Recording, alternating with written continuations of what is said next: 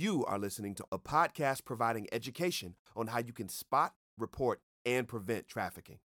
Through survivor informed content, our team of survivors, industry experts, and community leaders are committed to increase survivor identification beyond 1% as the first step to ending child sex trafficking in America by 2030. Join us for real facts, real stories, and real ways you can be on watch with us. Hello, my name is Brittany Dunn. I am the COO of Safe House Project, and I'm also joined today by my co host, Kristi Wells. And I'm the Chief Executive Officer of Safe House Project. Brittany and I founded Safe House Project just a few years ago in 2018 because we wanted to make a difference in combating trafficking. We all have to do our part to understand how trafficking has really woven its way into the fabric of our country, and we all need to be on watch to spot and report and prevent trafficking. So, of course, there's no better way to help understand this issue than through the survivors. So, today we are so excited to welcome our very special guest and somebody we are honored to call our friend, survivor leader, leader Ria. Welcome, Ria. Thank you, Kristi and Brittany. It's just a privilege to be here. I love what you guys are doing. I just had the opportunity to finish the On Watch training just a couple days ago, and it is fabulous. So I'm just loving how much awareness you've been able to bring to this issue. Thank you. We really appreciate your help in getting that written and just your contributions throughout this entire process and your support. As we get started, do you mind sharing a little bit about your story and kind of where you're at today? Sure. I was a victim of sexual abuse by my father starting at age 12, and it progressed as I got older. By the time I was 17, he was regularly having sex with me and would bargain with me for sexual favors in exchange for something like a night out with my friends. And he always said he wanted to give me the the ultimate experience in life in his words. And that looked like a lot of different things. Sometimes it was taking nude pictures of me. Sometimes it was um, beating me with a riding crop, black and blue. And sometimes it was trafficking me to men he would meet uh, on the internet.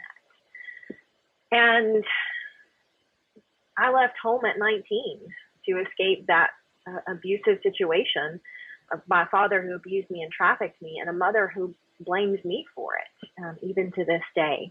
And I didn't have anything when I left home. I didn't have a job. I didn't have any money. I didn't have a high school diploma. I'd never been to school. I'd been homeschooled my whole life. And, you know, in that time, in that situation, there really were times that life was almost not worth living. But after I left, I realized I could take what happened to me and use it as an excuse and let it hold me back the rest of my life. Or I could just say, you know what, I'm going to be better because of it. We don't choose what happens in life. We don't choose everything that happens, but we always have the choice to choose how we respond, better or bitter. So I left home at 19 and, and didn't look back. Uh, but I didn't really talk about what happened to me. I didn't want to talk about it. I didn't want people to to see me as a victim. I didn't want to be um, perceived as being weak or or anything like that. And I think a lot of survivors identify with that, with wanting to be strong because we we work so hard to be to be strong. So I didn't talk about it for 13 years. And in 2013, I heard motivational speaker Les Brown speak and speaking to a whole room full of people. But he said, You have a story to tell and someone needs to hear your story and only you can help that person. And I thought, well, I got a story to tell, but I don't think I want to tell it. I worked really hard to forget it. But I realized in sharing my story publicly that it, it helped turn what was such a terrible thing from my past into something positive and a way to bring hope. And you know, today I share my story. I've written several books and, and I'm, I speak all over the country and touch on my story. And I don't share my story so people will feel sorry for me. I share my story so that everyone can look at me and say, if she can overcome what she went through, then so can I. And uh, to me, that's the, the greatest thing in life is the difference between a career and a calling, finding out what your purpose is. And I'm blessed to have found mine. Wow. Thank you for sharing. I I know that you don't share the harsh realities of what you went through for anything other than to help protect the next generation and help really equip people to understand what this can look like and step into that heart and be a support to survivors. So, what helped you make it through your trafficking situation? for me, and of course, I know everyone could be different or may have a different journey, but one of the things that's been powerful for me, even today, is, is, is my faith and, and being a person of faith.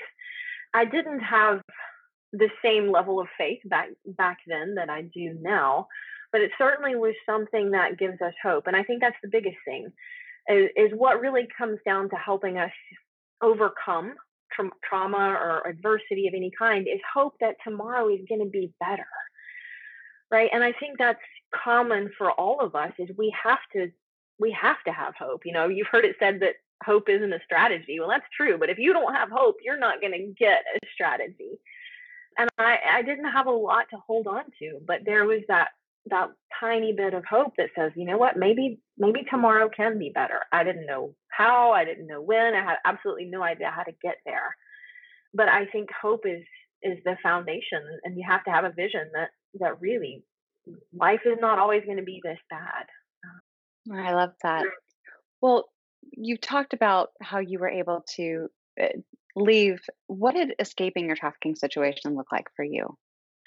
Well, for me, I had run away from home several times, just trying to get away, trying to escape. And my dad would always find me and, and bring me back.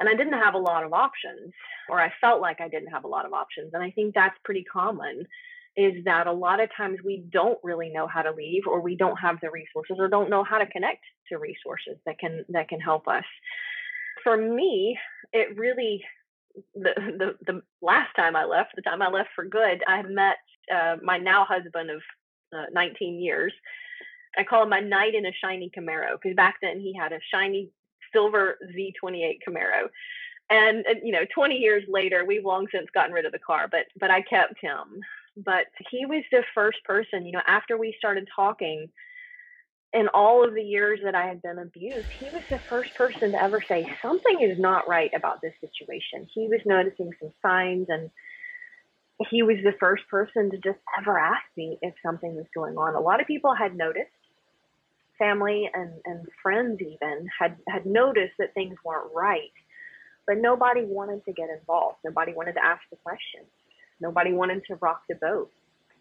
And Mac was the first person who was willing to just step up and say, something is not right. Is this what's going on? And he had no idea to the degree of, of how bad it was, but he could see things weren't right. And for the first time, someone, you know, I felt like someone really cared enough to, to get involved. And he gave me the courage to leave. Mac is such an incredible man. I know we've enjoyed getting to know him over the past year and just seeing the way that he honors you and honors your story and that you guys co lead in everything that you do. You really have such a beautiful relationship that reflects both of your healing journey, I'm sure, through this entire process. Yeah, thank you. We are we are incredibly blessed. You know, we tell people because we live, work, and travel together and speak together. And when you spend that much time with somebody, you have to do more than love them. You actually have to like them. You yeah. time together. no, I think we're all learning that during quarantine that you really need to like the people that you that you live with, which has its challenges on some days, I'm sure, as we all know. But I love just the just the love that's always so apparent in your all story. So, what is one myth that you want people to know about trafficking or correct about trafficking? I think the biggest myth that I would love to see just dispel forever is that I think a lot of people have an idea of what trafficking looks like. There's a stereotypical image in their head, and I would love for people to just be clear on the fact that it's it's not that stereotype. Trafficking can look very it can look like your next door neighbor. It can look like someone who goes to your church. It can look like, you know, someone down the street. And if we can get away from that stereotypical image in our head, whatever that is, it probably looks a little different for all of us, but if we can get away from that and be more aware that evil exists in, in places that at first glance seem pretty innocent. For my situation, I mean, my father professed to be a, a very strong religious Christian. You know, he that's why that my parents didn't send us to schools. They said that their biblical beliefs wouldn't let wouldn't let them send us to a, a place where there could be bad influences on us. And yet that really was just one more way to control us, as I see now. But because he had such a, you know, such a self-professed image of Christian and, and religion, and you know, just that that sense of of, you know, I'm so good and I'm so religious and, and so much that that a lot of people just really didn't want to get involved because they didn't know how to how to reconcile that with the signs and the things that they were seeing. So that's the biggest myth, I, and I think when that's one of the reasons I love the On Watch um, program because if we can get more people aware of just just aware for you know to look for some little red flags, it's so much easier that we can help these these victims earlier. Yeah. No, I love that. And so, as people are taking the On Watch training, and as communities are really becoming more aware of what trafficking really looks like, what opportunities do you see for other individuals to really come alongside and support the trafficking survivors? I think the, the biggest way to support survivors is n- number one, just let them know that there's nothing wrong with them. I think a lot of survivors, and, and this was me for many years, of feeling that not that I did something wrong, but I am something wrong. And that's the essence of shame It's not that I made some mistakes, because we all make mistakes, but that I am the mistake. And, you know, for me, that, and I think particularly with familial trafficking, it's easy to do that and to have that sense of shame because it's, it's that sense inside yourself, you know something isn't right, and yet how do you reconcile that with people who are supposed to be taking care of you? And so all you can think of, this is bad, so I must be bad. And so that's the number one way that we can help support survivors is let them know that they have worth beyond what, you know, in the past they've only felt valuable when they could do something for someone. And letting them know that they have worth, inherent worth, and that they are incredibly unique and gifted, and give them the space to grow into that potential because it, it, it, healing like that is, is a process and our social support system is one of the three key elements that help us heal from trauma. You know, after, you know, as we as we develop um, as people, as humans, we form a sense of ourself of identity based on the people around us. And when that is just shattered by trauma, particularly when it's someone that we know, we have to rebuild that. And the people around us can help us do that so much more effectively. But it's important to have that right those right people around us who can help us grow and, and help us grow in positive ways and be good influences on us. That's the number one way is, is, you know, survivors need love just like everybody else, but they also need that support and healing.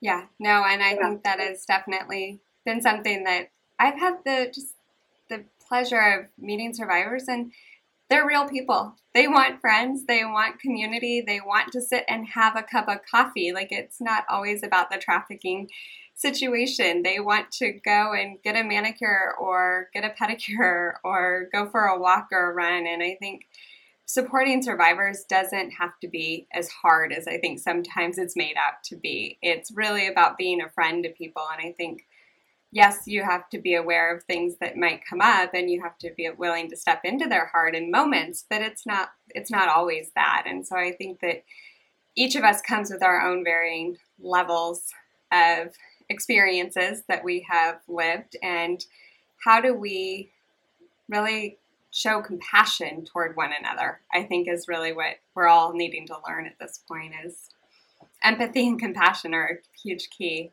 especially when mm-hmm. we're handling those who have dealt with complex trauma. To that end, I know that you wrote an incredible book. Do you want to tell us a little bit about this? It feels like a great time to hear about it. Um, I wrote Fearfully and Wonderfully Me uh, actually at the very beginning of this pandemic. Um, it's been on my heart for a couple of years, and we've just been traveling and busy and and in fact, I realized in about the first week of March, I actually told somebody, I said, you know, I've been making an excuse with my travel schedule to not sit down and write this book. And then, like the next week, the world shut down. And so then I had time to sit down and write the book. But it's really, as I look back over my journey, I mean, you're seeing a completely different me than the me of 20 years ago when I first left. I had a, a comment on social media that says my body language doesn't look like that of a typical survivor. It doesn't now. it did back then, but you're seeing the transformed me, right? The transformation of going from a, a broken 19 year old girl who's being trafficked to someone. I mean, I've been privileged to speak on a TEDx stage and, you know, incredible opportunities, but that didn't happen by accident. And so as I look back over the course of my journey, I wanted to put down the principles of personal growth and development that could help you know, this book isn't specific to survivors. It's for any woman who wants to grow into her potential. But how can I take the lessons learned from my journey and help someone else walk through that? And, you know, I tell every time I speak, I tell uh, women, you have dreams and, and vision inside of you of what's possible. And there's only one reason that your definition of life could be better than it is now. There's only one reason that's there, and it's because you are capable of becoming the woman who can make it happen, or you wouldn't have those dreams and those goals. And so that's why I get so excited about it, is because you know I was very fortunate to have some to have Mac in my life and and and have some great opportunities in my journey. But if I'd known how to intentionally apply the principles of success and de- developing myself and leading myself and influencing other people, I could have traveled a little bit faster. So I love to talk about these principles because, you know, we can all we can all learn them and apply them and grow and whatever it is that we want to accomplish in life, we've got to develop ourselves to be the person that can do it. And nobody's going to do it for us. You know, I tell people, I'm like, no one's going to fight for your dream as much as you will. And if you're not willing to fight for it, no one else will and then start the foundation is starting with that personal growth and development. So the whole book is starts with you know it's shifting from a mindset of getting rid of excuses and self-limiting beliefs and overcoming um, adversity, and then shifting into growth and development and things like you know uh, self-care and self-worth and self-respect because that's going to lay the foundation for self-love and, and self-discipline and self-development and that's where self realization helps. No, you're absolutely right. And it is such a journey. And we actually had a question come in from one of our viewers, and she was asking about the. She mentioned that she had a similar issue with her mother blaming her for the things that happened and transpired. And she was wondering if you could speak to a little bit of how you processed and worked through that part of your past. Sure. So that's a that's a really good question. And you know, I can speak to my journey and I'm glad to do so. And everyone might experience it differently. For me, I realized after I left that holding on to bitterness at either one of my parents was only going to affect me. And so I, I very quickly realized I needed to let that go.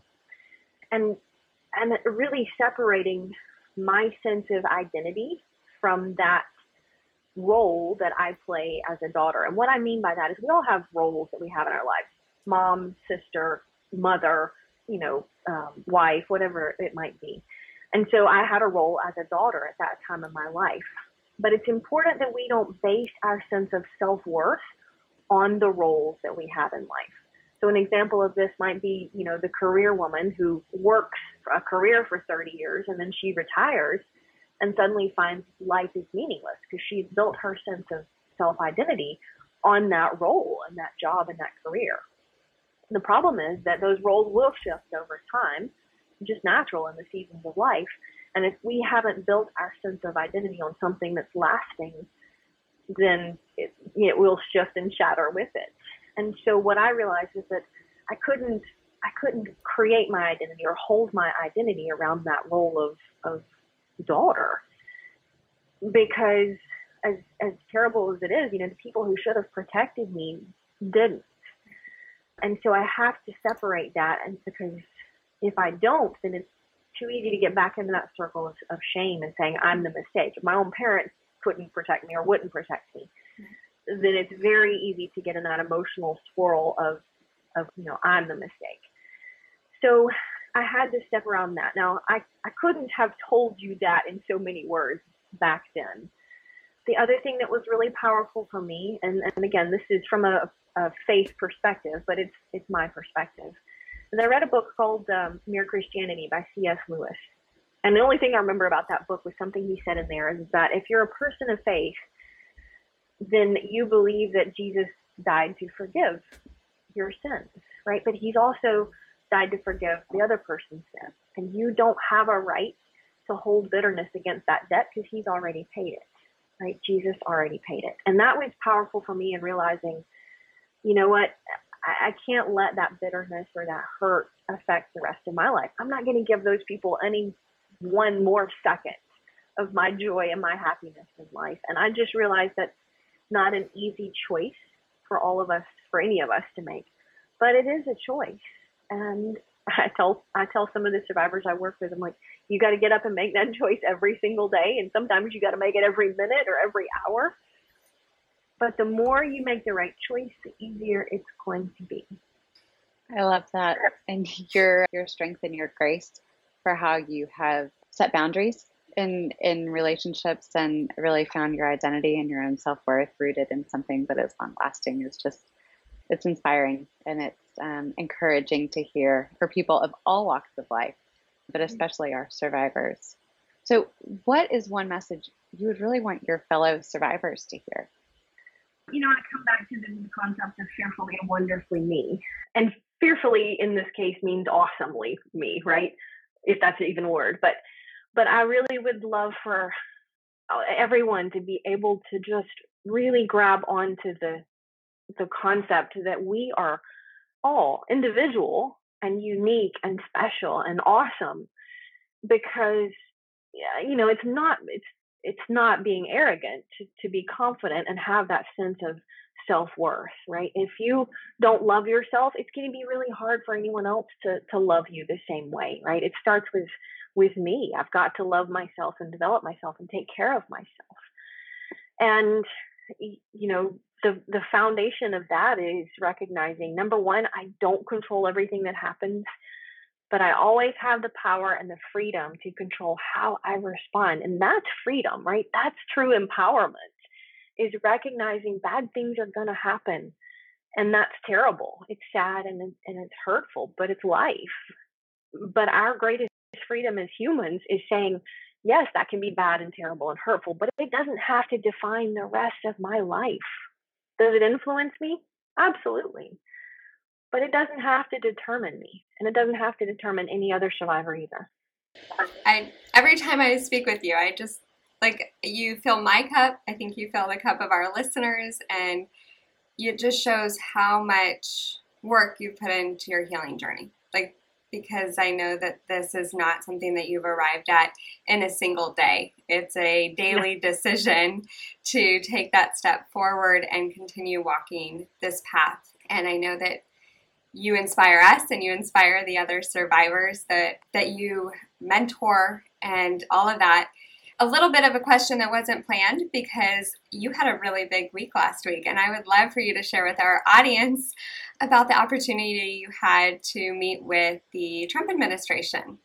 It was an incredible opportunity, and it's one of those unexpected opportunities you really don't know is coming, and so you you can't almost almost can't even prepare for it. But yes, last week I was privileged. There were Attorney General Barr and Ivanka Trump, and then our governor from the state of Georgia here, Governor Kemp and his wife, were coming to um, Atlanta uh, for a couple of key meetings, and they had heard about the work of one of the projects that I'm involved with is called Envision Project, and it focuses on events to help survivors learn to thrive. And that's really where my passion is, is, is speaking, you know, for anyone who's ready to learn to thrive. And so that kind of fits in naturally. So I do a lot of volunteer work with that. And we've actually been using Fearfully and Wonderfully Me in some of the sessions with the girls. So anyway, the, the VIPs heard about the Envision project and some of the, the work that we've been doing. And so they asked if they could, you know, come hear about a little bit more. And so I was just privileged to be invited to be a part of that and, and kind of speak to not just not just my story, but how we've been able to to use that in a positive way and how we're using the book to talk about some of you know with with the with the survivors and helping them develop themselves and learn to thrive because it is a mindset shift. So it was an incredible opportunity just being able to sit down at a small roundtable um, group discussion with these, you know, four incredible leaders. And, and I tell people, politics aside, it's exciting to me to see leaders of our country and our state at that level who are interested in making a difference in this issue. And there again, politics aside, I'm not interested in the politics. I'm interested in people who want to get involved and want to make a difference and make an impact because that's what it's going to take. Right. That's what it's going to take. So it was incredible experience. All four of them were very interested, had fantastic questions, taking some notes, and, and I really feel like they cared about the issue or they, they wouldn't have been there to begin with. So yeah, incredible opportunity and, and very hopeful. I think it says a lot about people people care and they want to make a difference in this issue. Yes. I think that's so true. And I think that, as you said, this is a bipartisan issue. This isn't one that aligns to it because it's a human issue. At the end of the day, we have to be working to be on watch to protect those who are you know, victims of human trafficking and then prevent the next generation. And so it's so important to see uh, community members, government leaders, corporations, whoever it is, taking taking this issue on and choosing to invest in it and learn about it and be part of the solution. And that's really what it's going to take to ultimately eradicate it. Uh, so before we sign off, is there anything that you would like to leave our listeners with? you know, I, I always like to say what happens to us is not as important as who we become because of it. And that's true for all of us, for any of us, right? Things are going to happen in life, but but what happens to us isn't as important as what we do and who we become because of it, because that's our potential to make the world a better place. Yeah, absolutely. And where can people find you if they want to get in touch? Sure. You can find me on my website, uh, riastory.com. So R I A uh, S-T-O-R-Y dot com. You can find me on Facebook, Ria Story, Twitter, Instagram, LinkedIn. Just search for Ria Story. I'm, I'm out there pretty, pretty, pretty frequently. So wonderful. Well, thank you for your time today. Thank you for just your continued support and for being a voice. You are you're full of grace and grit, and we love it. Well, thank you. It's it's people like you who, uh, you know, there again are, are making a difference, and we all can join together and make a make an impact. Let me leave you with a quote from William Wilberforce, who once said, "You may choose to look the other way, but you can never say again that you did not know." Each of us has had a defining moment in our life where we're faced with a choice to either engage or look away. We hope you'll subscribe to our Watch podcast for future content about how you can make a difference in ending trafficking. Thank you for listening.